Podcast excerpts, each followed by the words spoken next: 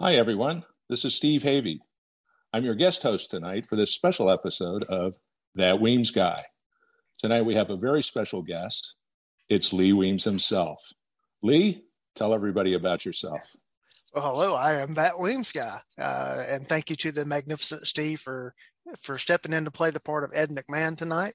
And uh, I guess we should do the Tonight Show theme, and everybody here's Lee. Everybody over the age of forty will know what we're talking about. Um, but uh, I'm Lee Weems. I'm normally the host of, of this show. Uh, but Steve is going to be the guest host tonight and interview me with some questions that he came up with and some that uh, uh, listeners of the show submitted to him. And the reason we're doing it this way is because I'm a guest that I knew I could track down to get booked for this week. And we, had, we had a two night window in which to get a show done this week. And uh, this worked out very well. And um, Steve has a very important function in the first person safety organization. Actually, has two very important functions. Number one is he's the director of engineering, and number two is he is my get back coach. And uh, if you don't know what a get back coach is, that's the guy that's responsible for pulling the head coach off the football field before he gets a 15 yard penalty for for messing up. And Steve's probably about to tell me to turn it back over to him. So, Steve. Thanks, Lee. um, we got. I put out the call last night for questions on the That Weems Guy Facebook page. And if you're not already following That Weems Guy Facebook page, you should be. We got some really good questions. They were buried buried within a bunch of sarcastic questions. One of the sarcastic questions I will not ask Lee tonight is whether or not Haagen Dazs is better than Bluebell ice cream. If I ask Lee that question, I will be immediately fired from my job as get back coach and director of engineering because I've been around Lee long enough to know that there is no question about what is the best ice cream in the world, and it is Braum's. But it did trigger a thought in my mind. How did Lee develop this original affection for ice cream? So, Lee, what started you down the ice cream trail? Well, I grew up in a, in a very extended family on the same and on the same property as my grandmother, who lived uh, in the house next door to us. And on Sundays, we went to either my grandmother's house or one of my great aunt's houses for lunch. There was I had two great aunts living uh, within a couple of miles of us, and I, every Sunday after church we were at one of their their houses. Uh, during the summertime, when it, we would be at my grandmother's house, and she would cook, she would fry chicken in a pressure cooker, and she put it out on the carport so it wouldn't heat up the house. And she would also put an ice cream churn out there next to the pressure cooker. So we got expertly grandmother fried fried chicken and expert grandmother homemade ice cream. And uh, you always knew the ice cream was done when the churn stopped because that's when it was frozen. So I guess that would be the first, you know, exposure to ice cream being a big special thing. Um, the Braum's thing comes in when I was in second grade. We moved to Oklahoma for a year, and Braum's is a is an uh, Oklahoma based uh, ice cream chain. For those that aren't familiar, it's got a market and they serve food and everything there as well. And on Sunday nights, my father would take us to Braum's. And so it's something that I can only get. It's, it's one of those childhood memories and uh, that I attach, you know, special meaning to. And it's something I can only get when I'm in that part of the country. There are in Texas. There are a couple of them in Kansas, some of them in Missouri, and there are two in Arkansas, I do believe. Um, and so, so you like ice cream and you like yeah, Braum's. Yeah, and that's the now the the funny thing is is that when I graduated from high school, I went to work for an ice cream company. I worked in a warehouse, and that's where I started down the road to being the uh, the portly gentleman that I am now. I was rather skinny when I went to work there, and on my first day, we, worked in a warehouse, and the ice cream was shipped in from the factory on big pallets, and we put it in the warehouse, and then we loaded it onto the delivery trucks that went out and ran the routes and delivered it. And so I walk in and they say, "Hey, this is Lee. He's the new guy." I jump brought in. We're loading a truck. The truck pulls out of the, the loading dock, and a pint of strawberry had fallen down into the loading dock. And I jumped down there and grabbed it and said, What do we do with this? And they said, Get a spoon. and uh, that's what started me towards the road of portliness. Now, was that a Bluebell factory? No, that was a Meadow Gold ice cream uh, okay. factory, which at the time, Meadow Gold had been bought out by Borden and it's gone defunct now. Uh, well, off, with you there. No, no, no. After I left. How much ice cream really fell off the truck versus got pushed? Uh, my rule was I never would break open a package to get something. There was enough stuff that got broken open uh, in all the handling processes. Um, it actually started out as a, a creamery in South Georgia and then grew and got bought and sold several times. And, and Borden Milk Company was the last mm-hmm. conglomerate to own it. And then all of that went under. Okay. And, um, well, good. That's a good. That's a good answer on ice cream. Mm-hmm. Let's move on along. All right. Um, let's talk about your recent surgery. We had a good okay. question. Uh, both Michael and Brian had questions about your recent hand surgery mm-hmm. and how it related to how you carried. So I, I broke it into three, four questions. Okay. And you can expound after I'm done with my three or four questions. um, what was the what was the total time for your recovery? Assuming you're are you are you fully recovered now, and how long ago was the surgery? Surgery was seven weeks ago yesterday, and no, I am not fully recovered.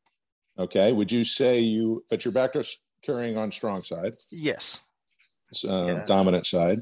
And yeah. what would you say you are right now? 80%, 90%? Uh, 74.3? 65%. Okay.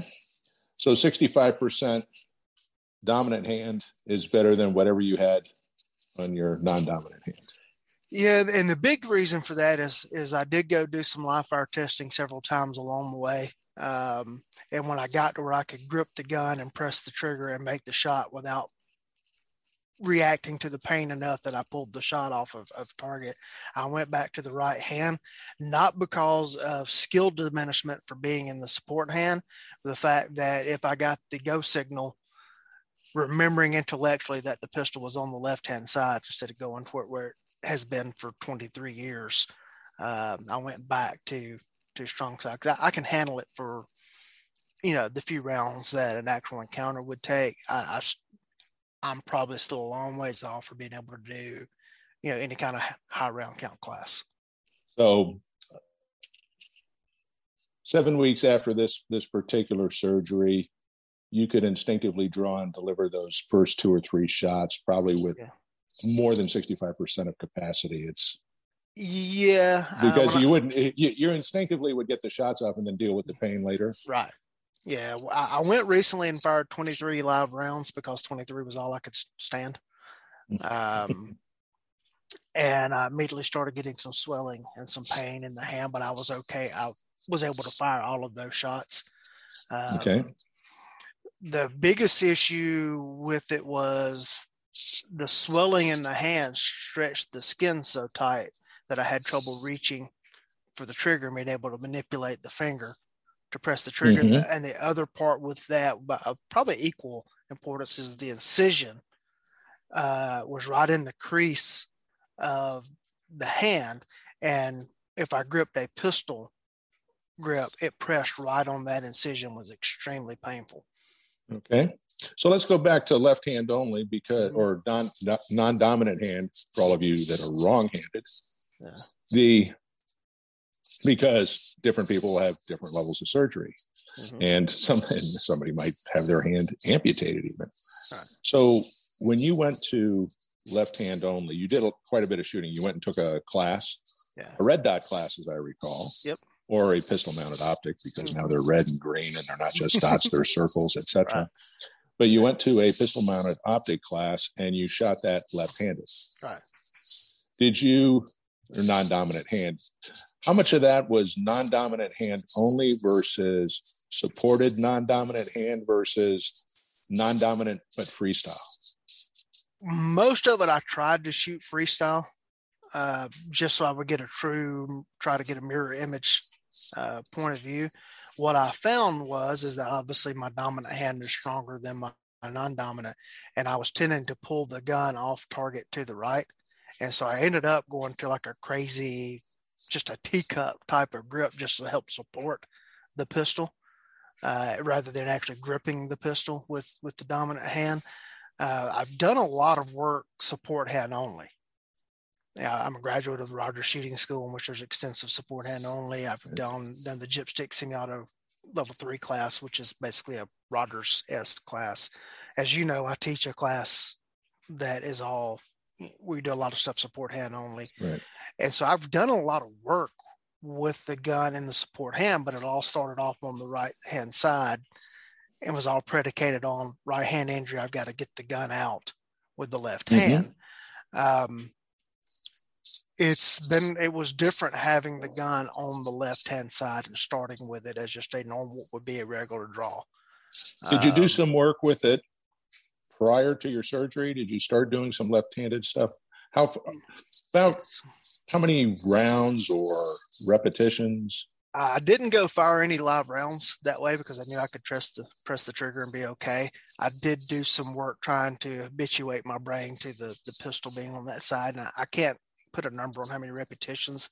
It was just something I would do every so often, just to uh, to try to start getting the synapses. Is okay. That's where the the gun's going to be, and then you know once I was really carrying on that, I did some you know some concentrated dry work, but I would probably you know five ten times each morning before I left draw the gun uh, from the holster uh, as a left-handed initiated draw just to try to remind my brain hey that's where the gun is Mhm. uh, the other thing was is I most of the audience knows I'm a deputy sheriff I did work plain clothes for the first several weeks and was carrying concealed so hopefully I wouldn't like walk up on something in a convenience store or, or something like that and be confronted with the situation um, because somebody saw, hey, here's the cop. Um, so I would have had the added thing of having to clear the cover garment and get to the left hand, which I had never done any left-handed concealment work prior to the surgery. All of my Would left-handed, well, yeah, I had in classes, yeah, and demonstrating from the class, but Would you have been allowed to carry uh, Yeah. non-dominant side in uniform yeah, I would per. Been, department policy? yeah, I, I would have been because, well, one, my job now is I'm behind the wire. Yeah, I But was, uh, yeah, let me rephrase my question. yeah. If you were a patrol deputy and you had this surgery, you wouldn't be out on patrol, would you? Or allowed out Um, on patrol? I probably could have been because I could have gone and shot a passing score from the from the non-dominant side. And the guy, the man that is currently our sheriff at one point in time had shoulder surgery. And so as to avoid going on uh, a light duty thing, went and shot a qualifying score left-handed. So I, I think I probably could have gotten away with it because he's done that. so The uh, advantages of a yeah, yeah, non-big city yeah. office. Yes. Yeah, and so it, it's. Uh, I think I would have been fine. Um, and that was I had a discussion with my doctor about it prior to the surgery. Like, look, how long am I going to be out? This is my job and everything. And he basically said for the first week, no. So I stayed off uh, out of work for the first week, and then I went back plain clothes. And it's just the biggest thing would have been the pain, not necessarily the function. Right. Uh, My now I- question was more from a Yeah, uh, de- from a uh, an office.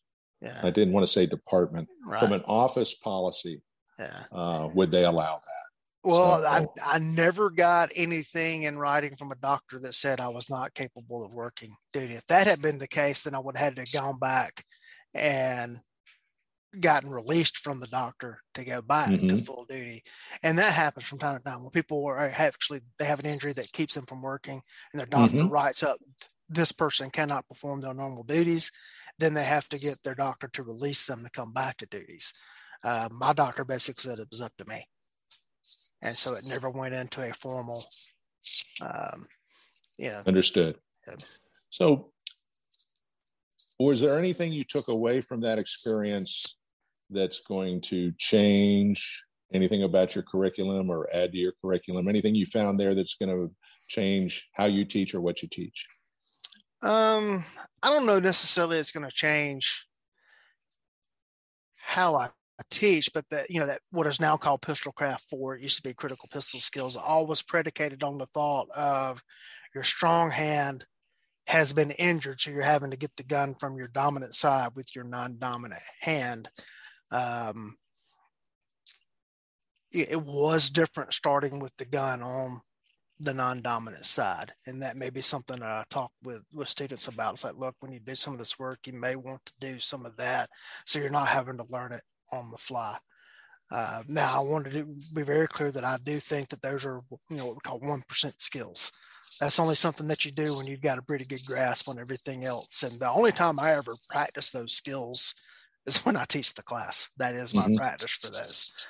Um, it's not something I spend a lot of range work on because I can't point to a single private citizen incident which has happened. I can point to law enforcement uniform duty situations and where it has happened. Where the well, that's what triggered the class, right? right. That that incident yeah. with the Gwinnett uh, deputies is what triggered your. Uh, I, Gwinnett, was, I don't know if that was a uh, department or an office, but actually, it was a Livonia Police Department.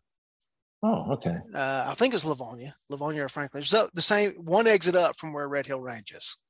All right. That city PD, and um, uh, that incident's on video.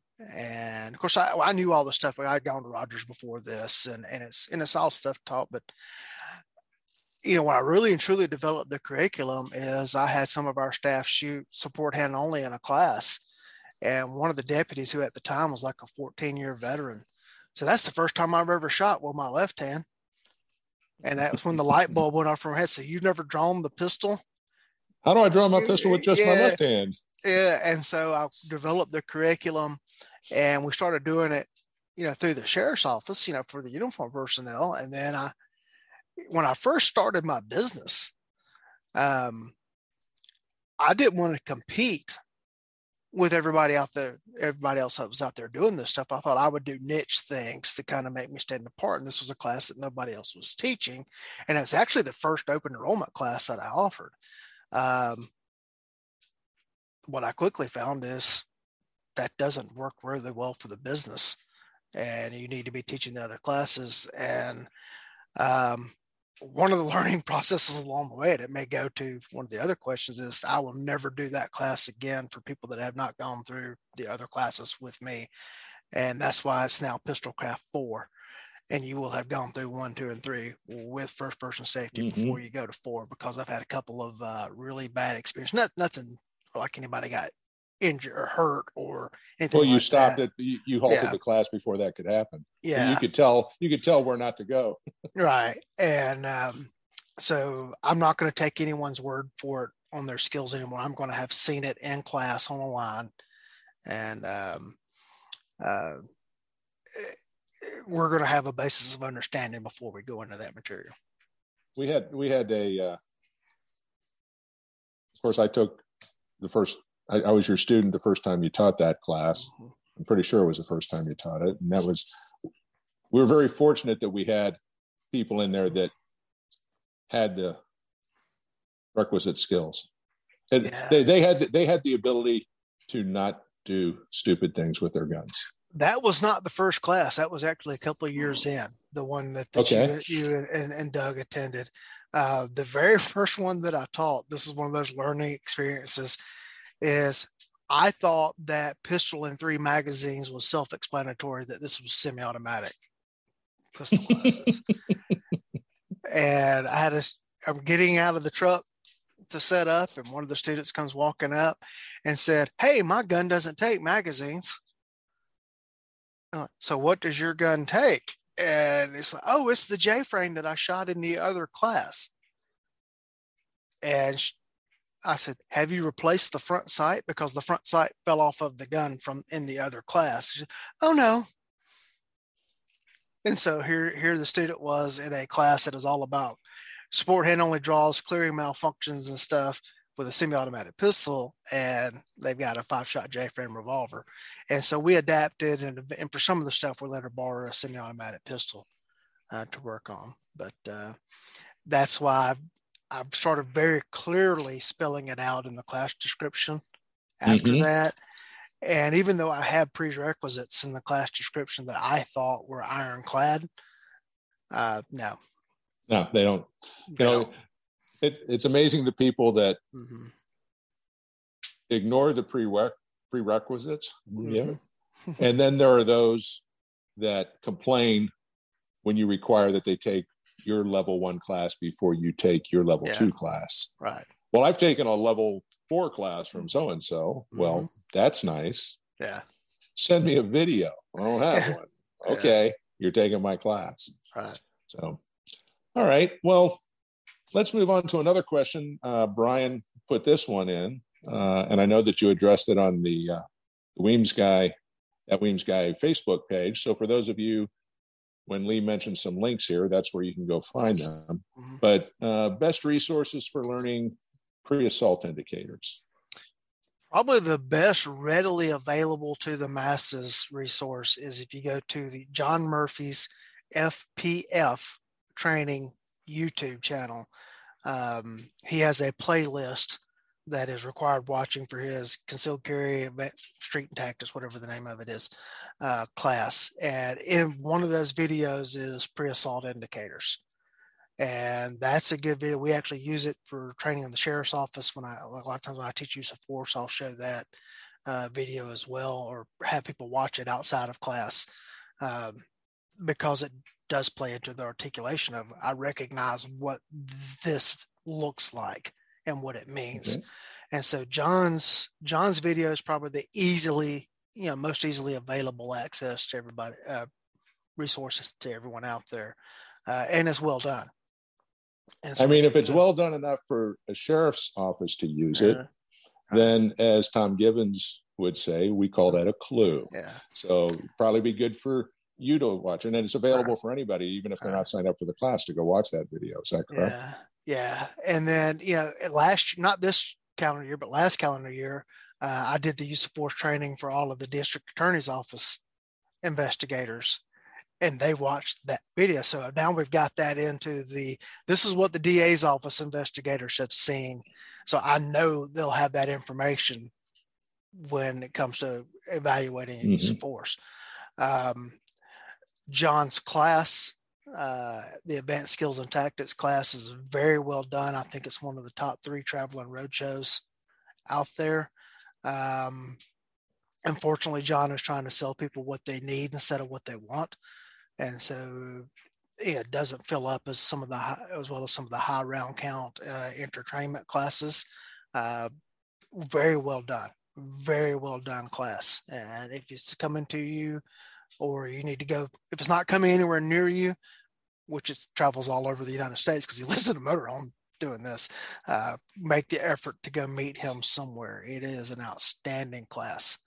Uh, after john's class um, chuck haggard of um, i think agile training mm-hmm. is his his business.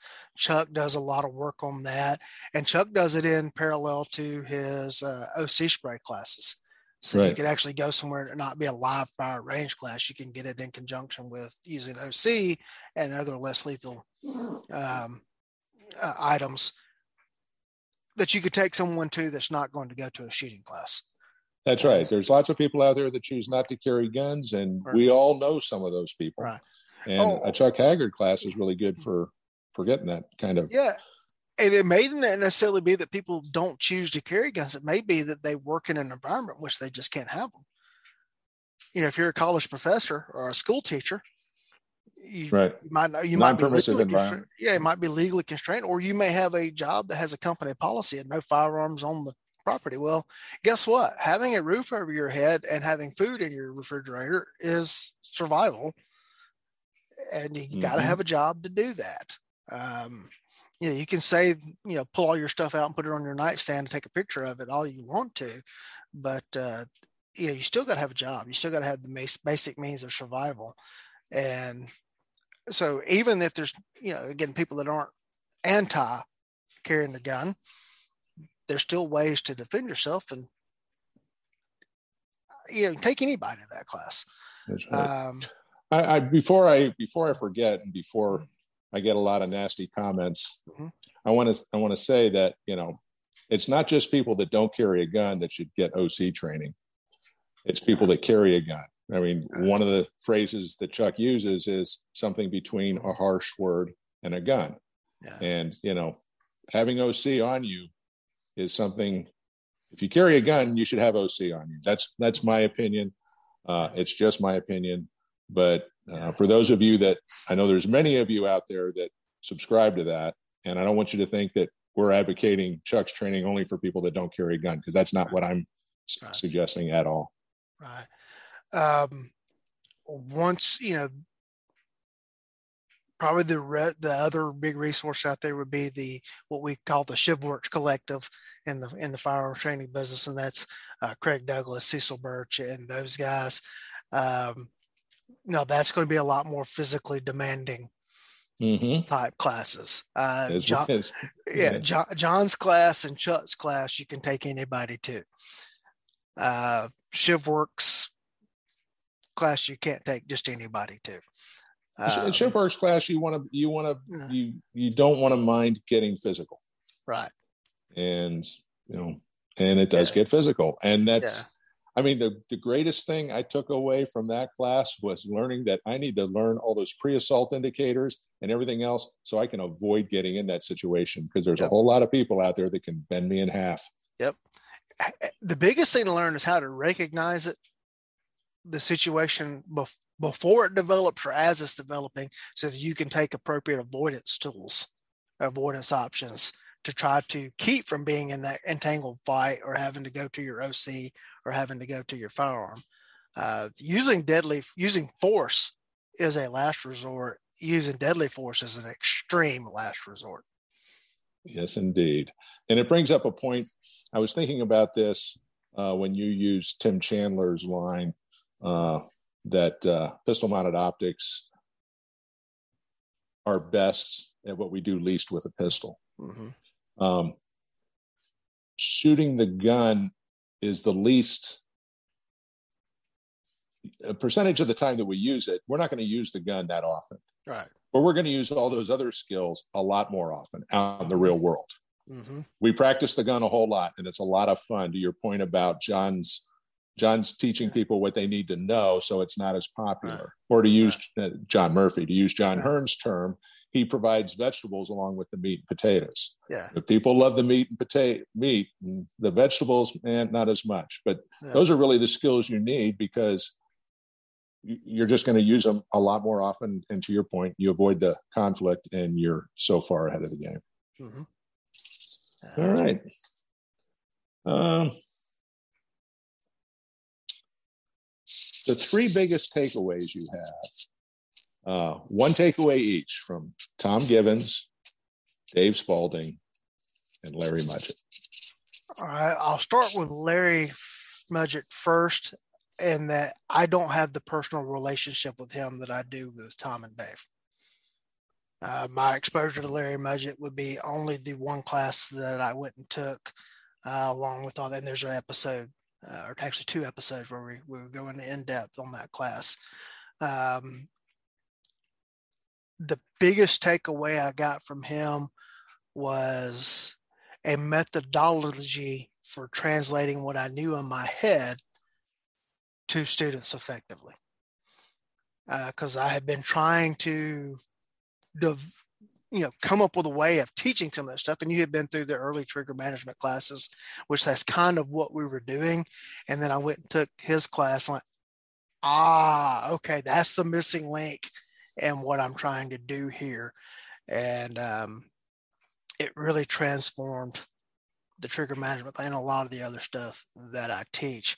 Um, so from him, I say, just just taking away that methodology um, triggers so many other things.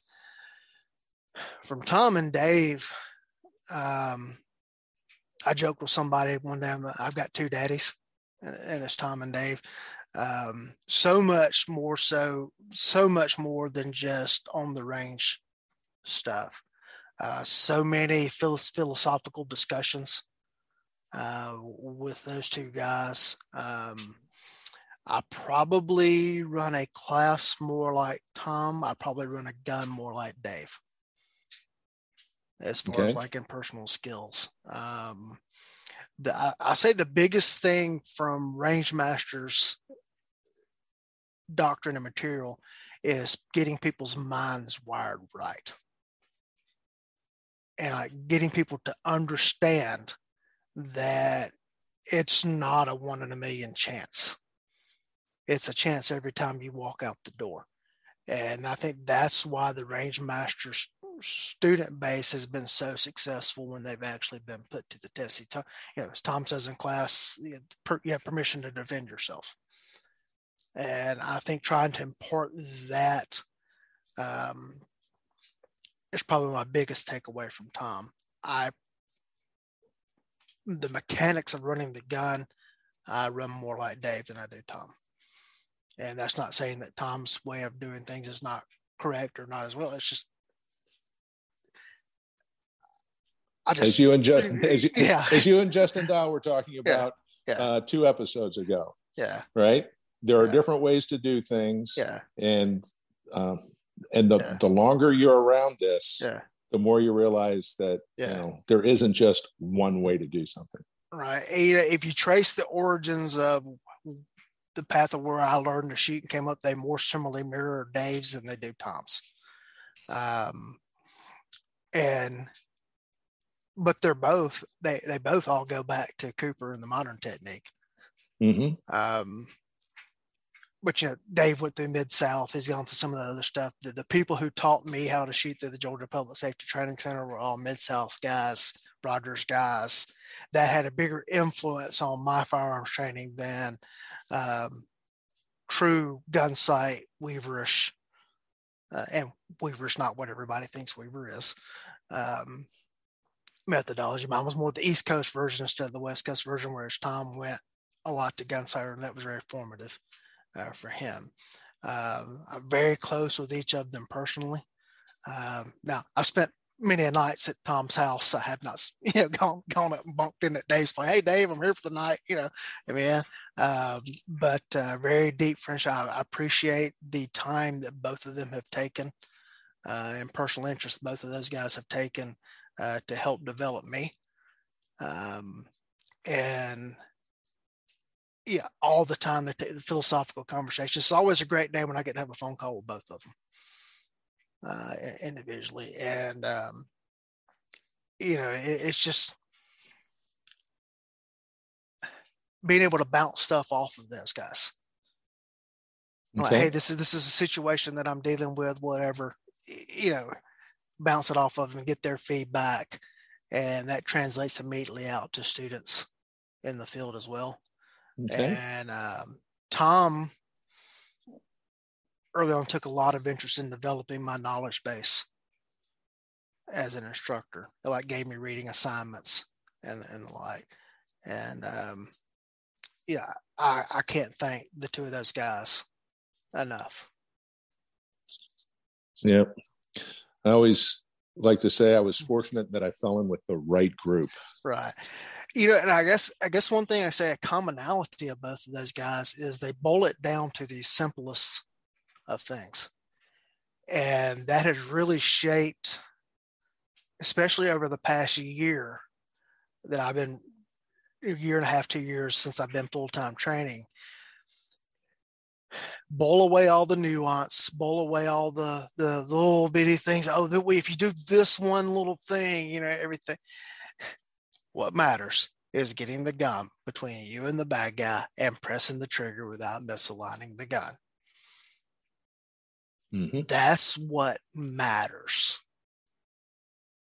So let's talk about a, a, another aspect of training that uh, you and um, I think Eric talked about, mm-hmm. and I know other guests have talked about it. The difference between when we're all on a line firing at a single target and when we're having to deal with outside the square range. Mm-hmm. You know, the food court's got two bad guys and 67 people that don't need to be shot. Right. Uh, one of my as you know, I run a defensive pistol match and it's uh-huh. sort of like IDPA, but there's some things I don't pay attention to. Like yeah. in IDPA, you can only have so many no shoots. Yeah. The ratio of no shoots can only be half or a fourth of what the shoots are. Well, I don't pay any attention to that. I'll put up a whole bunch of no shoots and make mm-hmm. you figure out how to weave your way between. You've done that in class, and it's one of the places yeah. I got the idea, as well as putting out having no shoots behind and in front of shoots. Yeah and I know Murphy has some of this in his class, even though I haven't attended the class. I, mm-hmm. I picked up a perception of that. I'm, I hope to get to his class in February. And yes, you should go train with John Murphy, audience. And if mm-hmm. you haven't, it's just, it. I mean, if there was, if you can only take one class as a civilian self defender, that's the class that I would recommend that you go take. That's me talking. That's not Lee. That's me. I'll look um, that. So there you go. Um, but it's also difficult to run a lot of students through those kind of scenarios in a class. And then they've got that downtime. You know, we, we've done it a couple times. You've set up the the Blue Falcon drill, where half the class sets up a scenario that involves multiple targets, including no shoots, and it's blind for the other half of the class, and then they have to run through it. But it chews up a lot of time, and it's it's not as much fun as sitting up there burning down the targets. Why isn't there more of that out there in the training community, or is it out there and I'm just not aware of it? Um, one, it's harder. It's more difficult on the instructor. Um, number two is the instructor's got to have the knowledge base to, to do stuff like that. Um, and I'm not trying to, but there is a place for developing technical skill and focus only on technical skill, and the students have to have, have achieved a certain level of it. Uh, but we have to teach our students to function in a real environment. And so we need to be putting them in situations in which they have to process information and think with the gun in their hand or the gun on their holster. You know, actually think and process information. Um, otherwise, we're just setting them up for it's only a draw your pistol and burn down the two-dimensional stationary target.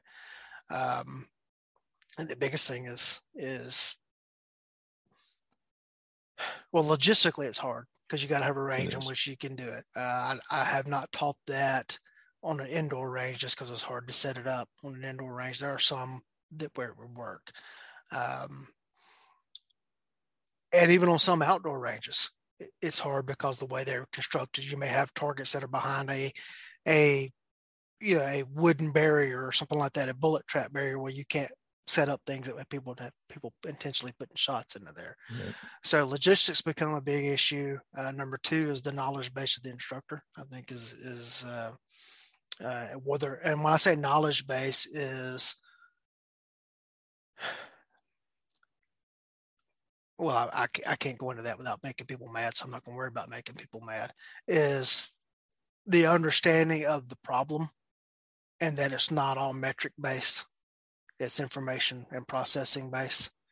Mm-hmm. And um, uh, initially, you do get into that whole situation of it's not as fun. And most of us that are out there teaching this, while there's a passion involved, it's also a business.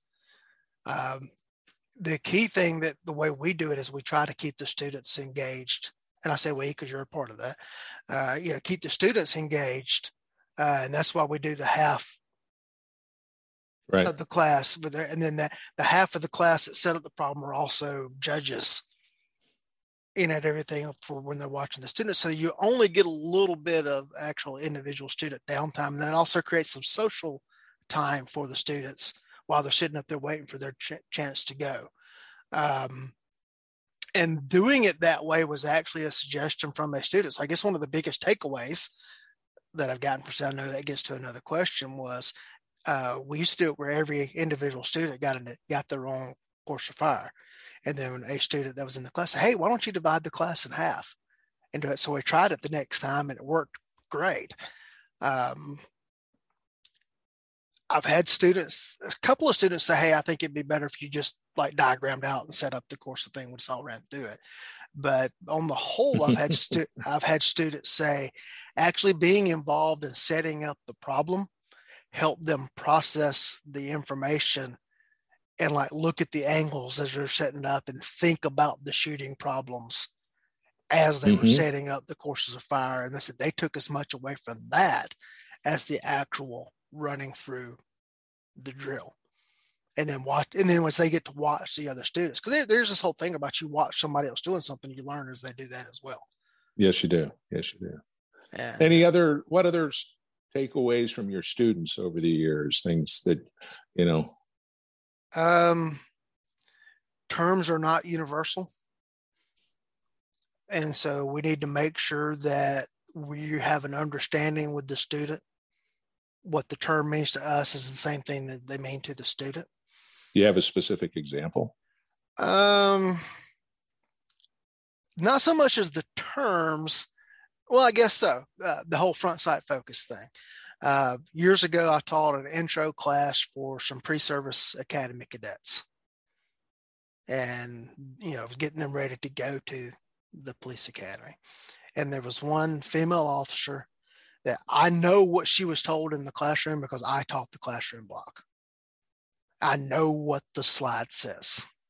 And it was talking about focus on the front sight, and it had a sight picture, a picture of a sight picture up showing the front sight centered up in the rear sight. And I know we discussed that and everything. Um, got on the range uh, for the live fire stuff because it was like a three day class that we taught for all the pre service academy cadets. And uh, horrible, horrible performance. Like the best scores that I could get out of her um, high 30s on a qual course.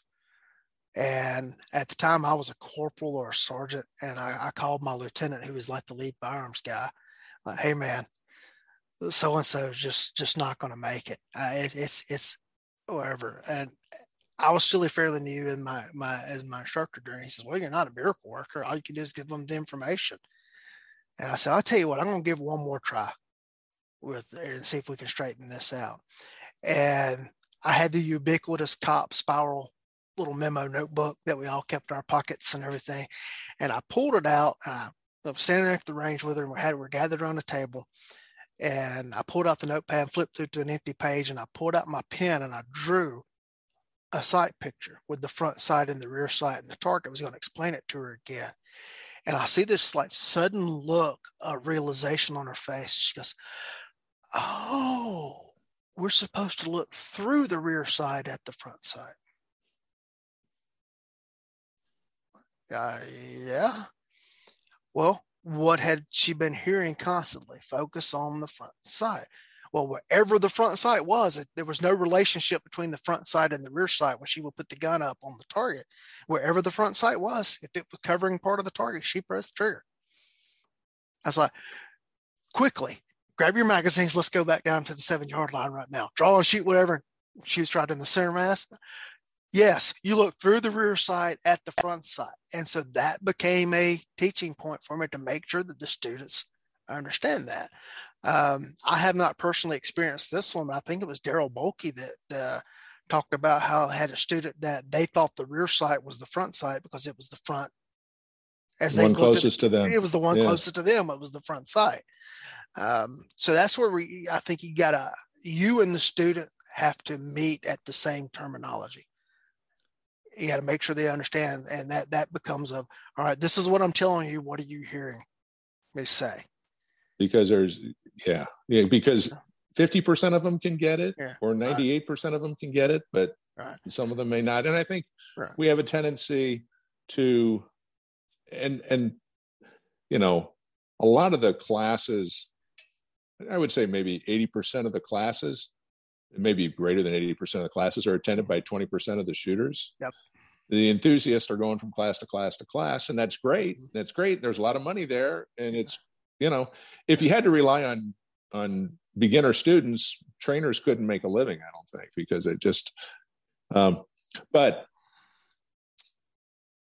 you start to assume a certain level of proficiency in your class. Mm-hmm. They all show up with all the yeah. kit and the gear and they're put together and they can do things yeah. and you don't have to explain terms to them and then there's those times where you you, you know I, I, remember the one time when you learned we learned to be specific in the command no i don't want you to give me 10 shots i want you to give me one shot 10 times. times yeah yeah i was like bam bam bam bam yeah yeah uh, learning specific language that cuts out misunderstandings is, is a big one.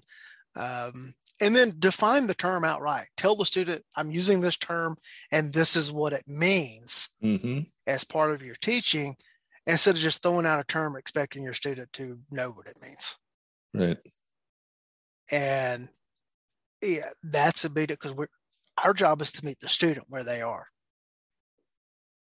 and, and that that's probably the biggest takeaway that if and and you know walking from the law enforcement teaching world to teaching in the private citizen teaching world is just you know, we, we've covered this in several past episodes you know just the with the cops i know they're going to show up with serviceable gear Mm-hmm. they're all going to be pretty much with a quality pistol and everything. I understand I don't have to worry about all that kind of stuff. With private citizens, you don't ever know what you're going to get show up on a line. Um, and then things are that are just understood. Yeah, like you shouldn't walk off the line in the middle of a drill and that kind Mm-hmm. of thing. And so having to learn how to function in those two environments and and yeah, I think I've actually got where I function better in the private citizen world than than the cop world.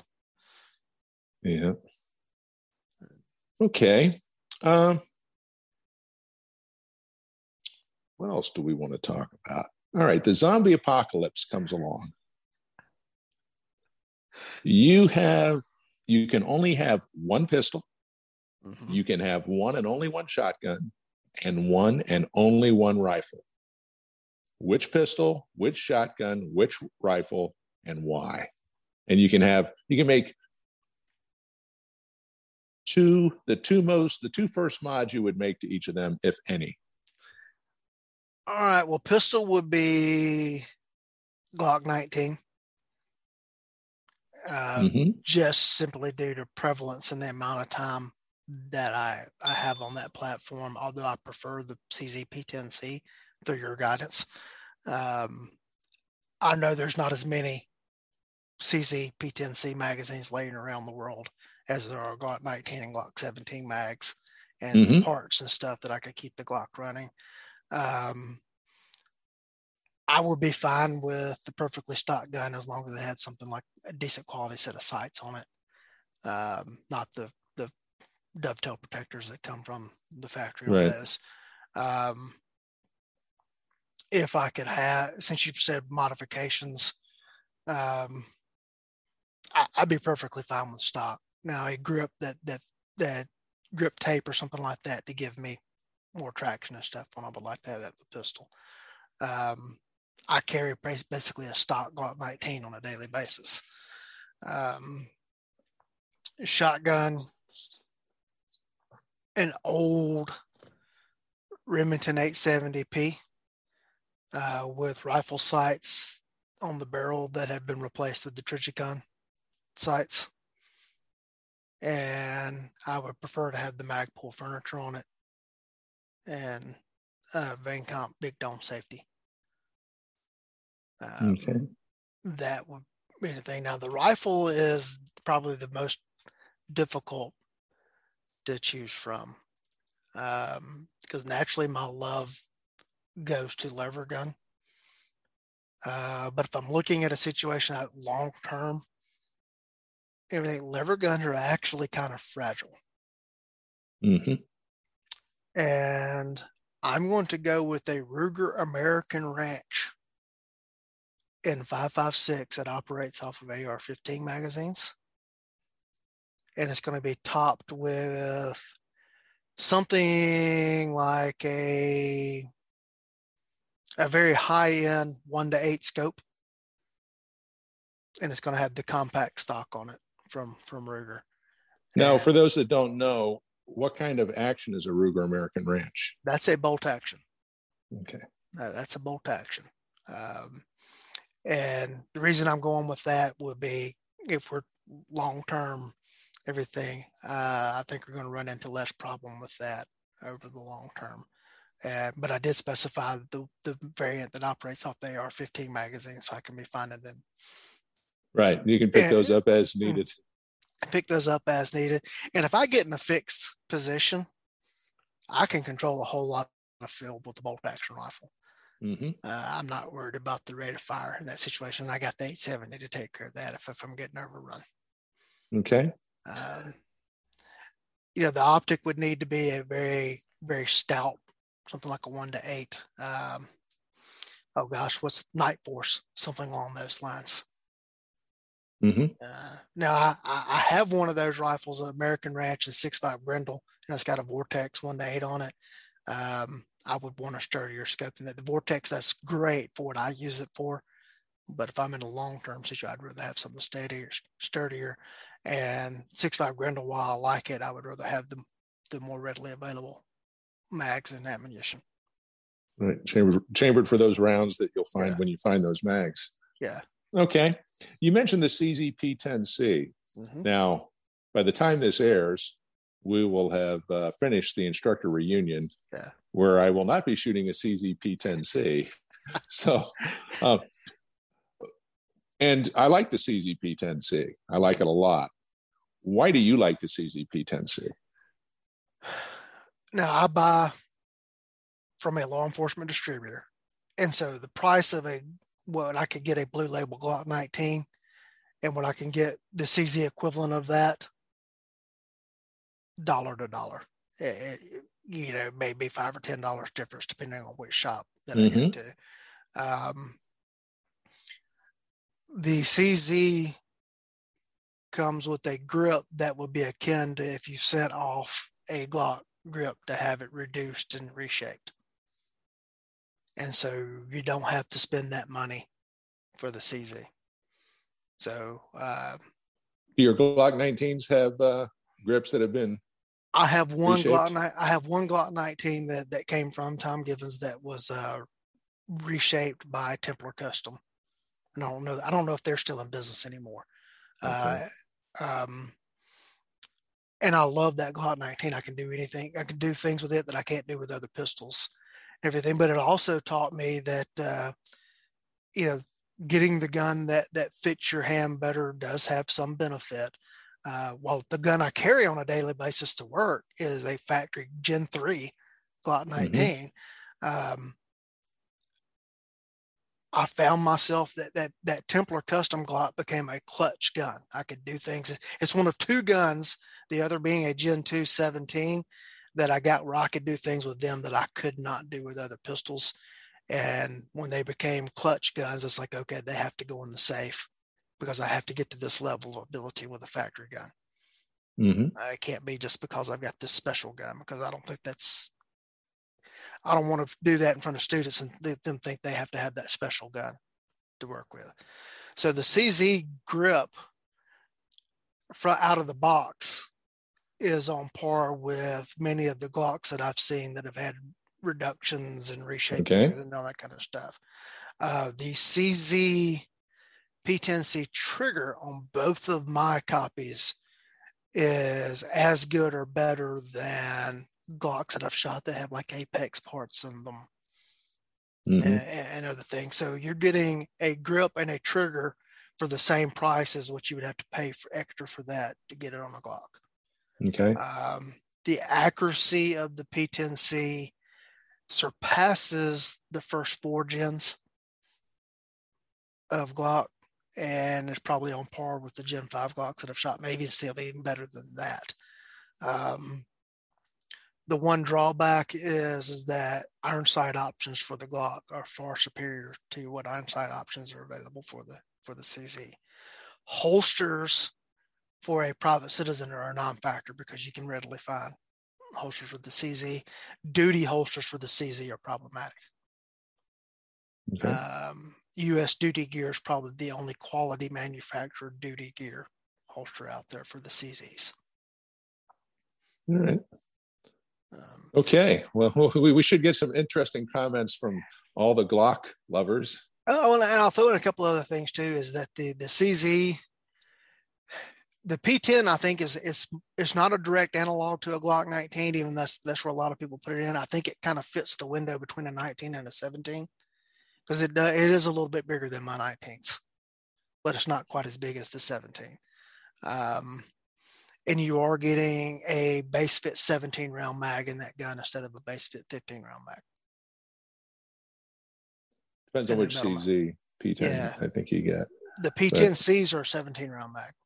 No, no, no. Well, the they're, one, 15, they're 15. The, the one, right, the one, right, the one I have is 15, but you can get a base plate on it to get you to 17 plus one. Yeah, it is. It is. If you have a flush fitting one, it's 15.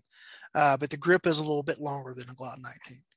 Uh, they are metal mags. They do eject uh, more cleanly than than the Glock mm-hmm. mags do. Um, there's just a lot of things I like about the CZ. Okay. Compared to the Glock. Now, I still walk out into the world carrying a Glock. But uh, as I've often said, if we're having a loser buys lunch match, I'm getting out my pistol mounted optic gun, but I'm still leaving the the uh, range carrying my iron sighted gun for now.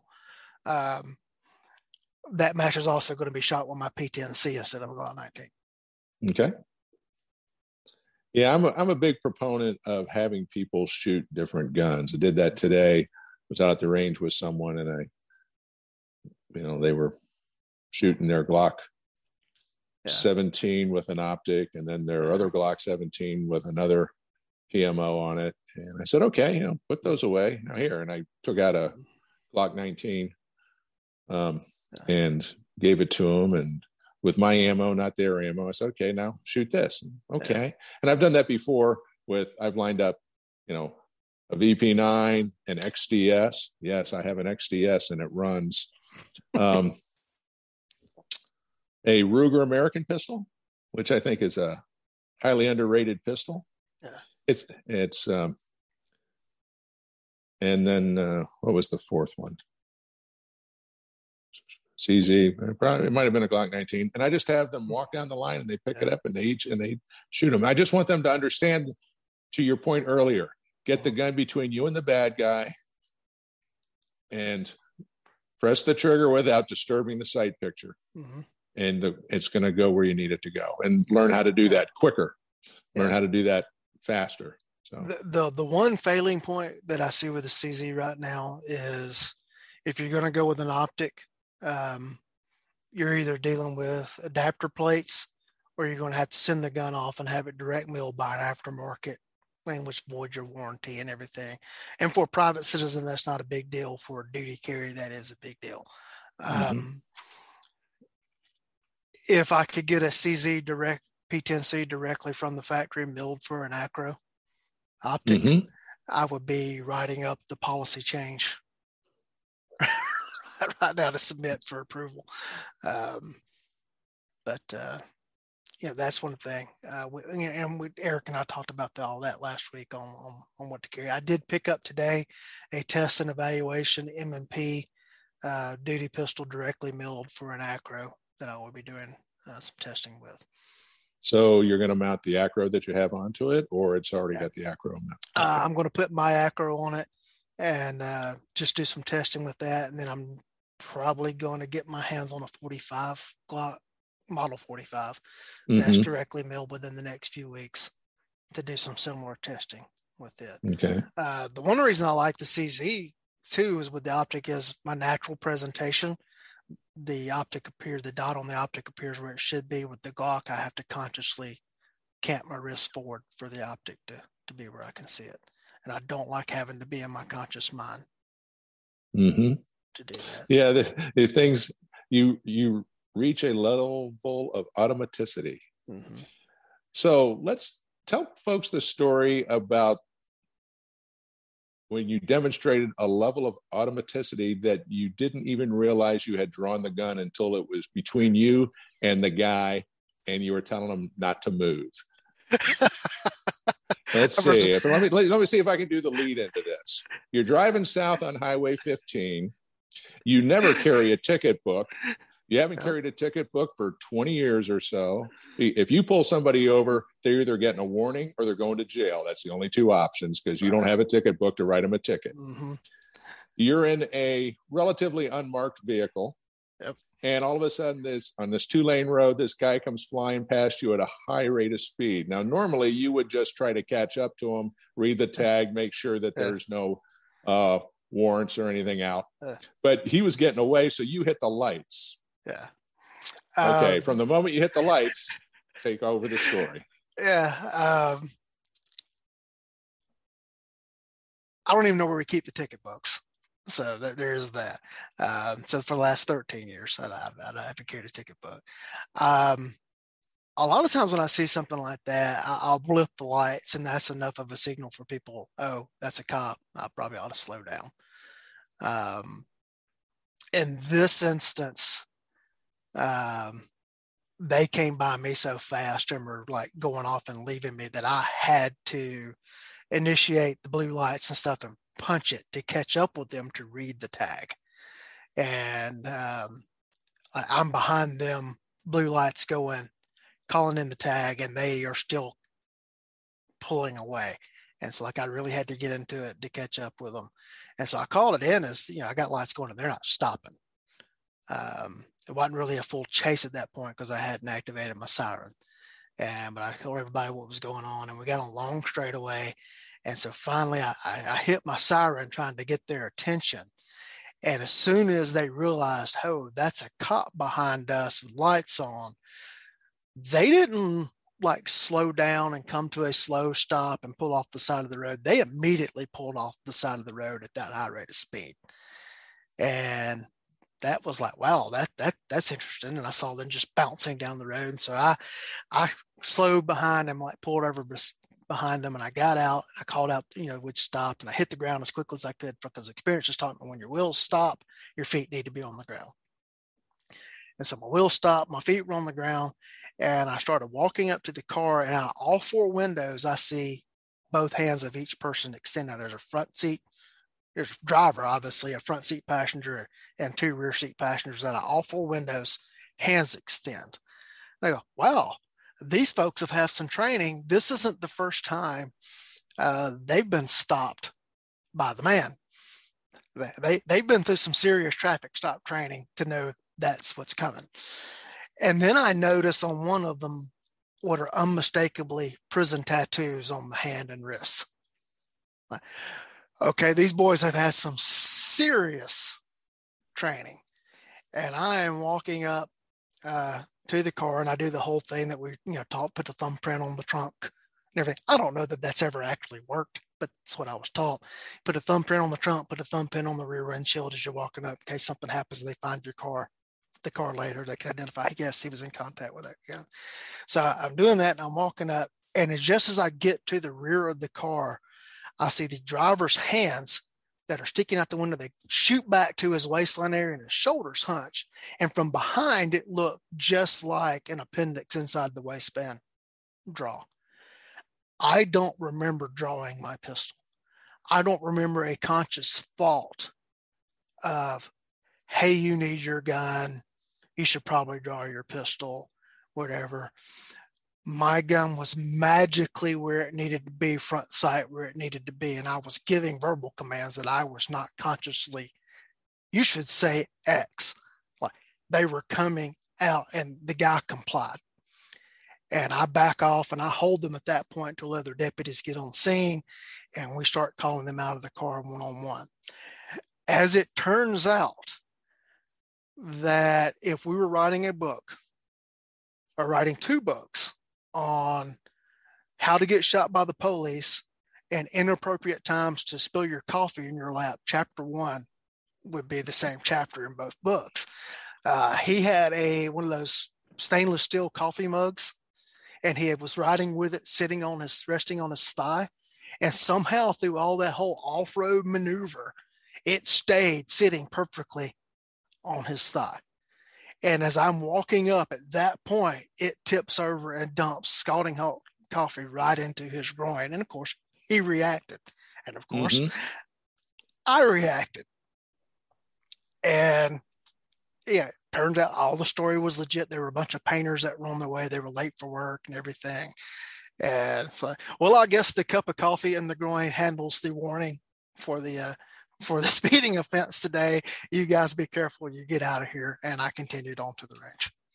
Well, good, good. By the way, I want to mention this to my audience, our audience, your audience. I'm just the guest host. It would be there's a fine line on this episode. Okay. We want we don't want this to be the most viewed episode for two reasons. One, we don't want Lee to think he's the most popular guest on his own show. And two, we sure don't want Lee to think I'm a better host. But we have to have more views than anything that John Hearne has ever been on. Okay. So keep an eye out on that Weems Guy Facebook page so that Lee can let you know when you got to the sweet spot on views for this episode. Call your friends, call your neighbors. Uh, I'll offer rounds of ammunition, but we got to get these views to where Lee can zing John a little bit, but it's not the most viewed episode. So we got to get to number four, is what you're saying. Uh, what you know the numbers better. I don't yeah, track the numbers. Yeah. I listen to the podcast. Well, there's an episode in which John and Eric Gelhaus are both on uh, the first significant incident episode, and that's currently at number five. So we've got it. We got to okay. beat that. Well, that, well, there's one where John's like below number five, right? Yeah. Oh yeah. Okay, because I don't. want. I don't want to. I'm not trying to get ahead of Eric. That's, right. No, Eric's. I like Eric. I like John too. You know that. Yeah. Uh, but um, when you get a chance to tease John, of course, and I gotta tell you, that's been one of the the funniest thing about this whole accidental show and how it's going and how the whole messing with Hearne thing has spread and become a thing. And we're like, even like guests that don't know John want to know if their episode's a beating and everything. And it's just uh, the, the, the response this last week in which you know, John was supposed to be on an episode and this stuff happened and he wasn't able to get there, even though we'd said in the intro he was going to be on the episode. The comments and stuff that people have left and sent in have just been absolutely hilarious and just played into the whole thing. And uh, John's a good sport and he's a good friend. He is, and he's a he's a great guy and he's a great instructor. And if you get a chance to take a class from John, you should as well. And John paid me the nicest compliment I've ever had as a student we were at Rangemaster a couple, three years ago, and John had to step in to teach a class because another instructor couldn't make it. Which class it was and which instructor that was doesn't really matter. And John had already done yeoman's work at the Rangemaster TacCon, as he always does. And I'm in this class along with some other students. And some of the students were a bit of a challenge for John. And on top of that, he was tired. John came up to me after the class somewhere separate and said, Hey, I just want to thank you for not being a complete screw up in that class. And that's the nicest compliment I ever received after a class. So thank you, John. I do appreciate that. Lee, tell us about any upcoming um, classes you've got going on. Oh, the well, we got the Rangemaster reunion this week, but you won't hear about that until this episode, until after that uh, reunion. It went great. Place.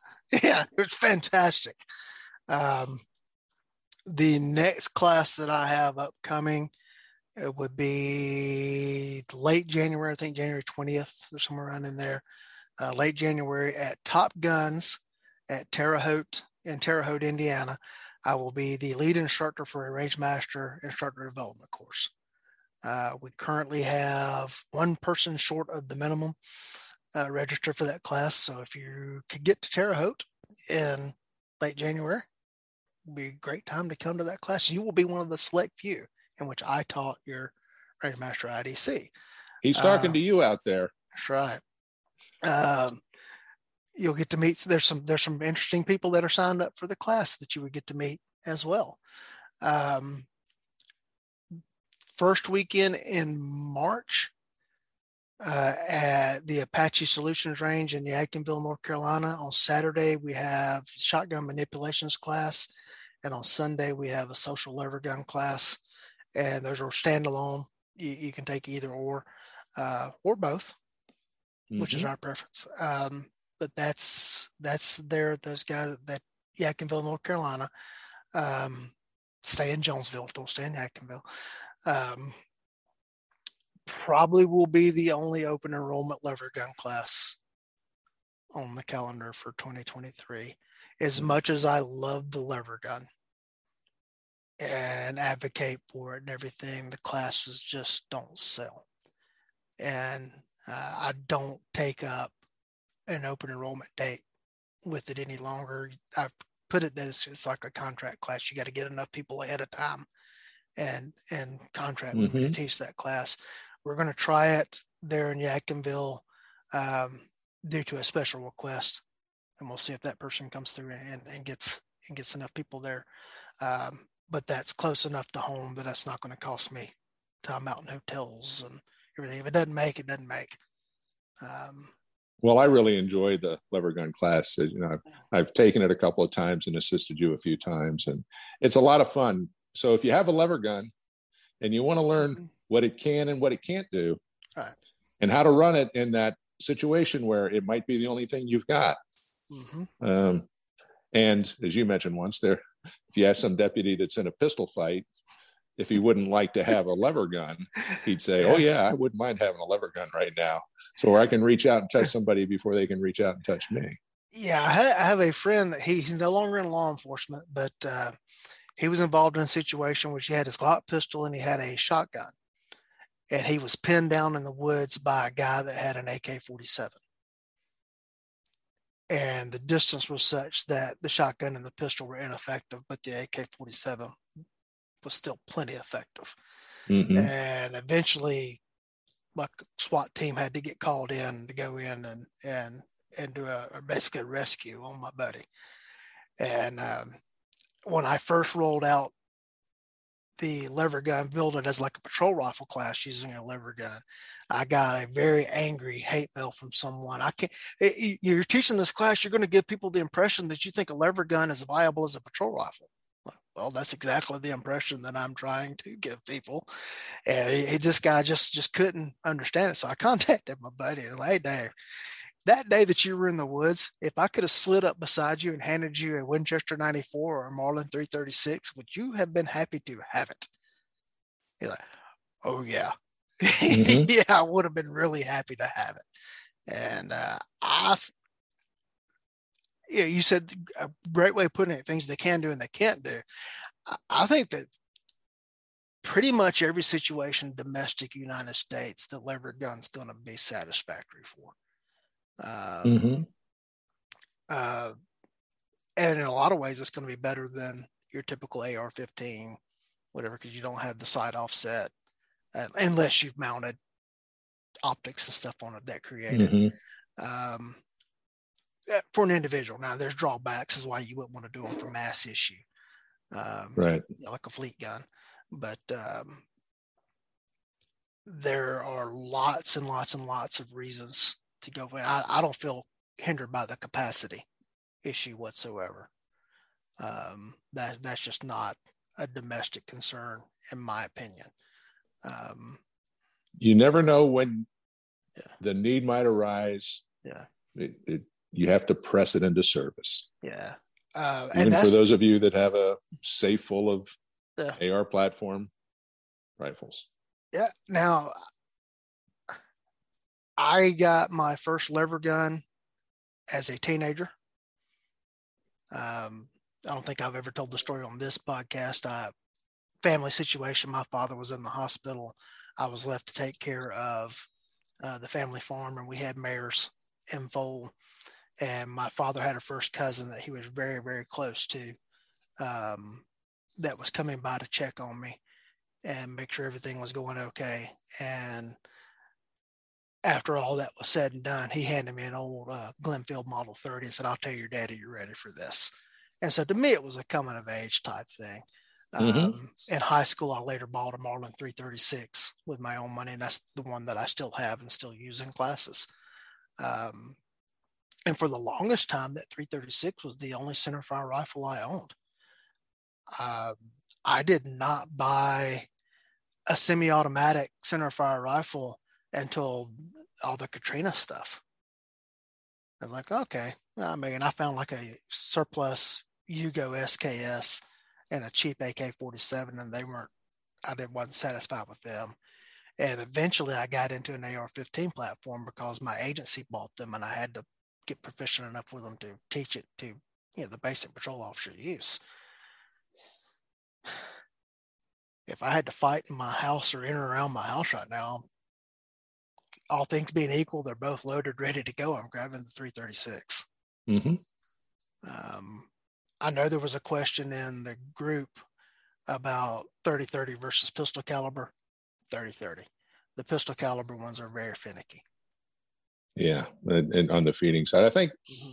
you know, and you've got a lot more experience with lever guns than I will ever have. Um, in the classes that I've been in, either attending or, or assisting, where I've seen the problems is when people try to run the gu- gun faster than I think it can actually be run. They're trying to get to half second splits or get the fastest time in class or something. And you can physically damage your gun trying to run it too fast. You get a little bit of bind up or something, and the next thing you know, you've broken it before you could stop. Yeah, there you know, with a pump shotgun, we tell you to run the pump like it owes you money. Mm-hmm. Uh, with the lever gun, there's got to be some skill and finesse in running it. And just little things such as the gun being counted slightly one way or the other affect whether or not the round feeds. Uh, and that has been more pronounced in the Remington area of Remington on and Marlin production rifles than say my old rifle that was actually made by Marlin before the mm-hmm. takeover. Uh, that's been one thing that I've noticed in the classes. So it's actually changed uh, one of our recommended techniques for an emergency load, um, depending on your rifle. That and we have the students experiment with that. Uh, I did handle the other day a Ruger produced Marlin 4570 uh, 1895. Just briefly, I picked it up in a gun shop and I was impressed with it. Uh, when the 3030s eventually come out, uh, I will probably be on board and grab one of those. Mm-hmm. Okay. Yeah, I wish they had a. I know at one time there was a pump 3030. Uh, Savage made one, I'm pretty sure. it's just uh, the, the, whole straight line action. Mm-hmm. It, I think it's just a lot more robust. Yeah. So speaking of robust and which shotgun for the apocalypse, mm-hmm. if I chose a Mossberg, it would be because if I ever broke off the ejector, I have a better chance of fabricating something and putting it in there than I would with a 870. Yeah, and uh, yeah, and it can be changed with a flathead screwdriver instead of. That's yeah. If I, if I, if I could make the part, I can yeah. do it. I can I can undo the screw and put the screw in. That's the one yeah. thing I like about yeah. the Mossberg over the uh, 870. But I, you know, as you know, I love the 870s too. And 1301's a great one, but yeah. Back to if it's the last gun you're going to have, yeah, and the only one you can take with you from here to eternity, yeah, as long as you're on the planet, then having something that's um, least amount of maintenance. If we're standing in a gun store and there is a Beretta 1301 on the shelf, a new manufactured Remington 870P on the shelf, and a Mossberg 590, and I've got to grab one of those three and run out in the parking lot to fight, I'm going to take the Beretta 1301. It, it is the probably the I'm not probably that's a qualifier. It is the best in production fighting shotgun currently available. Now, your question was, I can have any one that I want, and I did say an old 870p. Right. Uh, oh, I, I, I knew why yeah, you said that. yeah, the the new stuff, I, I, don't want anything new from Remington. Uh, just too many problems with them. Um, it pains me to say that if the 1301 was not in that equation, and it was a new production 870p and a new production 590, I would grab the 590. And it pains mm-hmm. it pains me to say that. I understand. Uh, it, it, really does. I'm, I'm actually, I'm actually hurting of... a little bit right here. I picked up picked up a couple of Remington, uh, old Remington yeah. I, I know they're old because the conditions the stocks yeah. were in when I got them. Yeah. Uh, police Magnum trade-ins, and yeah. I like those. Yeah. Um, I grew up shooting a Winchester Model 12 and 20 gauge that my grandfather had, and I have an affinity for for that design. Uh, I've got one in 12 gauge now that was a World War II uh, aerial gunner trainer. Mm-hmm. Um, and while I love that, the feel of that gun in the action, I still am an 870 guy because that's where I did all of my formative years and formative shotgun training was on the 870. That's what feels right. Yeah, that that's just what feels right to me. I can make the other stuff work. and that's one of the differences in teaching shotgun compared to teaching pistol. Okay, you got a bunch of guys on the line, and you got a couple of 320s, a couple of Glocks, an M&P, you know, some oddball, something else in there. They all load by putting the magazine in and running the slide. They all unload by taking the magazine out and running the slide. That is mm-hmm. not, not the case with with shotguns. With the Remington, you do this. With the Mossberg, you do that. With a Winchester, you do anything else because the you know the slide lock buttons or, or action lock buttons are all in different places on each one of them. Uh, different sequences for taking rounds out of the magazine tube and everything. And it's mm-hmm. just so if you're going to teach shotgun, unless you're going to specify a specific model, you got to know all of them. Mm-hmm. You got to know all of them. And occasionally we get some crazy oddball gun that comes to class and we have to figure it out on the fly. Uh, yeah, I ran into that Sunday night. I had yeah. uh, I had a Panzer semi-auto. I don't even know what the model number was. Yeah. It ran fine. Um, had a uh, Mossberg 930, no problems. Had a Benelli bird gun, kind of long barrel, kind of long length of pull, mm-hmm. and he can only get uh, he can only take two in the tube and then one in because he still had the plug in it. So we yeah. moved him over to the 1301, which is sort of a familiar platform. Yeah. But you know the nine the, the nine that 930 in any event, unlike the Beretta, you know you when you run the bolt, it'll put a shell in there whether you put it on the lifter or not. Yeah. So you know, yeah. and that's so you know to your point, yeah. there's a slightly different operating system for each one of them. Yep. Let me. Uh, no, I won't ask you this next question. Never mind, because I'm not going to set up a. I'm not going. I'm not going to set up too many problems for you on the internet. All right. All right. Anything you wanted to chime in about? Um, No, I, I All guess... right, then while you're contemplating that, I'll throw one more at you. All right. I was listening to you and Justin Dyal mm-hmm. talk about uh, training, and you know, Justin talked about adapting to the individual, making that individual better. And I was, of course, he did a lot of training in the Marine Corps. Um, you know, you train deputies, and mm-hmm. you know, the, the thought crossed my mind. You know, I got a line of Marines up there. If I got a couple of them that can't get where I wanted to get to, I can say, hey, you, Johnson, fall out. You're heading to the typing pool. You, Smith, get in here. You know, you, you, you can change them out. You can, as much as you hate to do it, but you, you could not let a deputy, well, a deputy could not qual. Yeah. It, it, it's, it's a potential. And, but with a civilian, you got to make them as good as they can be they can't have somebody else step in for them into that role that they're gonna that you need that they may need themselves for that one day. Yeah. And to me, that's that's one of the things that an, an instructor has to think about is okay, I get I may not be able to get this person to where this other person is, but I need to get them better. Yeah. Greg Ellifritz wrote a great uh, um, article about he's sitting in a gun store and nobody else knows he likes to go there because nobody knows him. And there's some lady sitting there and she's got a brand new gun and a box and a box of ammo. And mm-hmm. she's looking all nervous as get out. She probably didn't fit the normal demographics that you'd look for that you'd see in a gun store. And greg he's waiting for a lane to open up. He strikes up a conversation. She's pretty sure her ex or her whatever is coming back that night to break in, and she's got to protect herself. And he says, "Now there's some pressure." Yeah, I said, "You, "I've got I've got one hour and fifty rounds to get this woman where she could defend herself against something that night. How do how do we deal with that?" So, um, in my previous cop administrator days, I did take away a gun from a deputy that you were no longer allowed to carry a firearm.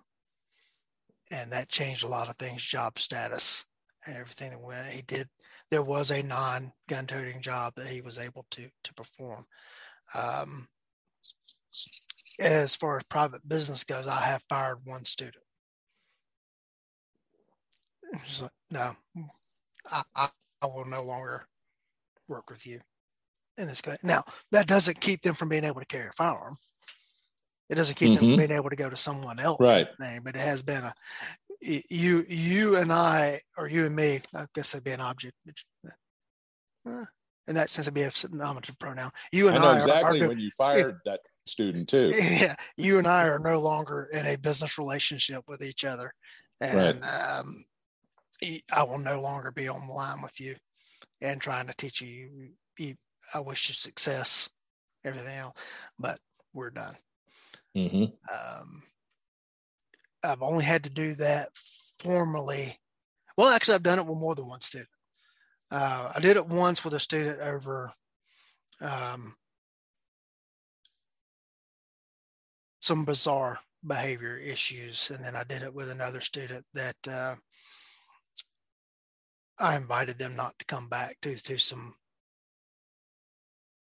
nothing that happened in class, but the student had been engaged in stuff prior that. I had mm-hmm. nothing I had nothing to do with whatsoever. Right. Like, look, I don't want you associated with my business. So I've done it more than once, but one with a student that I've actually had on the line teaching them stuff is like, yeah, mm-hmm. we're, not, we're not doing this anymore. So now I'm going to ask you, and this will be my closing question for the night.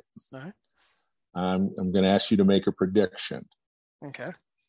Uh, you're going to be um, teaching some stuff this weekend or presenting some material this weekend at the Rangemaster Instructor reunion.